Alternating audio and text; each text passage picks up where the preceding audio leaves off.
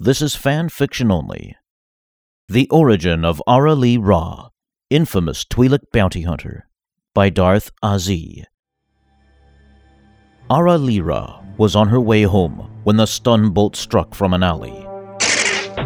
The Twi'lek soon found herself lying helpless on the ground on a deserted road of Kala'uun, the capital city of Ryloth.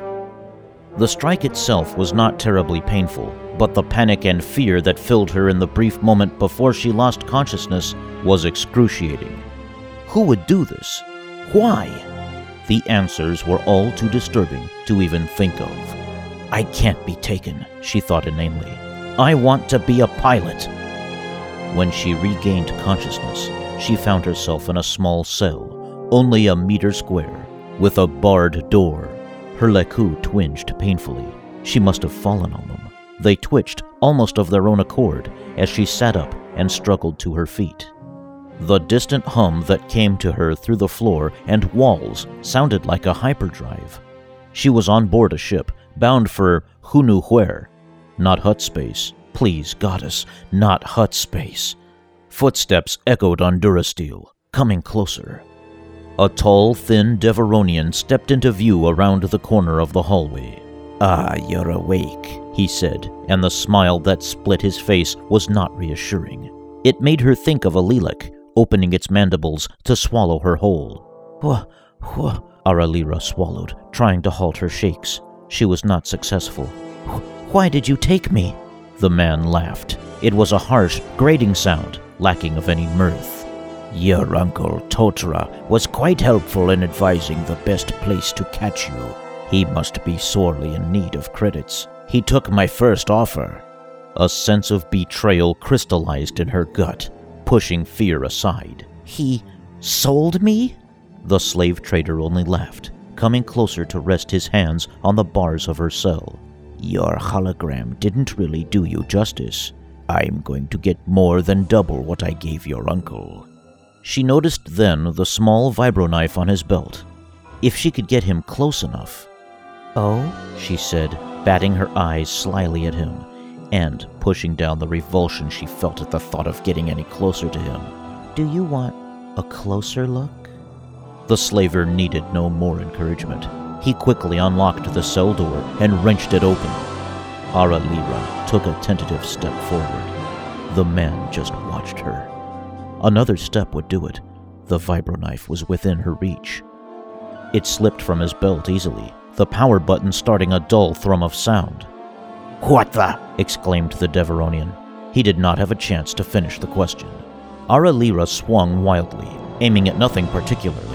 The vibroknife was much sharper than she anticipated, sliding through him with little effort. Ara Lira found her hands shaking, but she maintained the presence of mind to switch off the vibroknife before cleaning the blade on the fallen man's pant leg. Still clutching it, she walked up the hall in the direction she had seen him emerge from. A small cockpit lay beyond the turn in the hall, and the blue swirls of hyperspace blazed in the windows. Ara Lira sat in the pilot's seat and quickly switched off the hyperdrive. The stars of normal space jumped back into view. Now what to do? She had been betrayed, by family no less. Uncle Tatra knew well that she was training to be a pilot, that she dreamed of one day owning her own ship.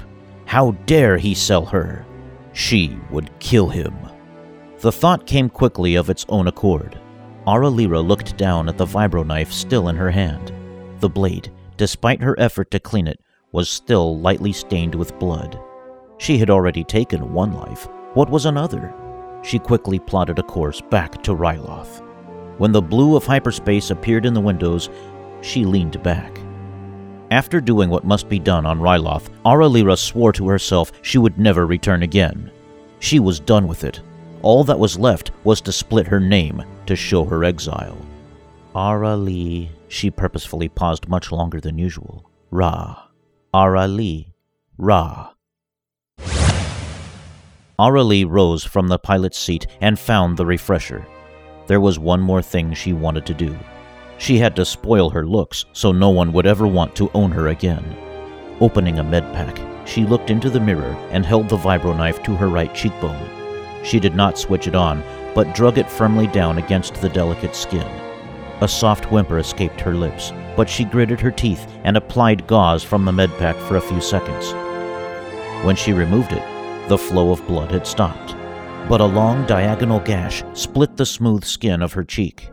It was ugly, and it was perfect. Aralee decided to search the remainder of the ship. There wasn't much more to it, only a small room that seemed to be set up as a bedroom. A quick search found the weapons closet. Jackpot! The Devaronian slave trader had more than enough blasters, detonators, and vibroblades for one person to use. To her surprise, she also found a combat suit that fit her well enough. Slightly big, perhaps, but it would do for the immediate future. Donning the suit and equipping herself with a pair of blaster pistols, she returned to the refresher to have a look in the mirror. Aralee's reflection barely resembled the girl who had greeted her in the mirror just that morning. Along with the new scar and clothing, a hardness lurked in her eyes now. Tucking the stained vibro knife, knife of first kill as she thought of it now, into her boot, she returned to the cockpit. It was several minutes before the alarm rang for the drop from hyperspace. She spent them nervously drumming on the console with her long fingers. When the alarm finally rang, she jumped in her seat before yanking the switch. Luckily, the spaceport was busy, as always. The traffic controller only spoke to her long enough to tell her which dock to park her ship in. There were no questions, no awkward stumbling to come up with answers. Aralee set the ship down easily and jumped from the pilot's seat. The streets were quiet, though Ryloth did not have true day and night, as the planet never turned and all settlements were underground. Most cities had a schedule by which the inhabitants lived. It was, then, technically nighttime. Good. It would be easier for Aralee to slip in and out without notice. She trotted down the street softly, heading for her uncle's house. Luckily, her uncle lived by himself, and he was unmarried. Uncle Tatra was her father's youngest brother, only a little older than herself. He had been more like an older brother than an uncle to her while she was growing up. How could he do this to her? Aralee had always thought so fondly of her uncle, and she always assumed he felt the same about her. It was obvious now that he thought more of credits than he did of her. She slipped in through an open window. She could hear him snoring as soon as she entered the house. At least he would be easy to find. Aralee tiptoed into his bedroom, drawing a blaster.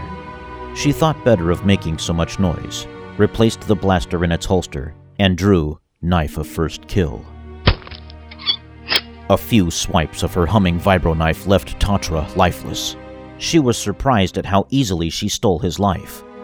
Aralee quickly ransacked the house, eventually finding a stash of 300 credits attached to the underside of the kitchen table.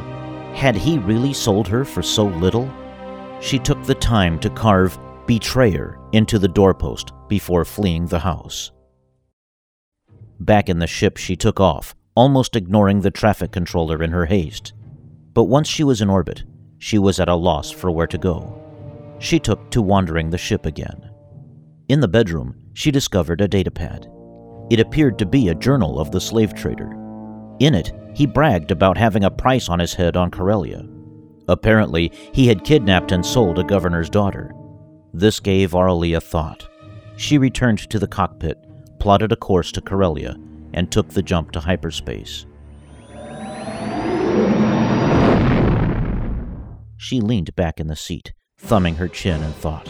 She had already discovered a natural talent for killing. Perhaps bounty hunting would prove a good career for someone like her.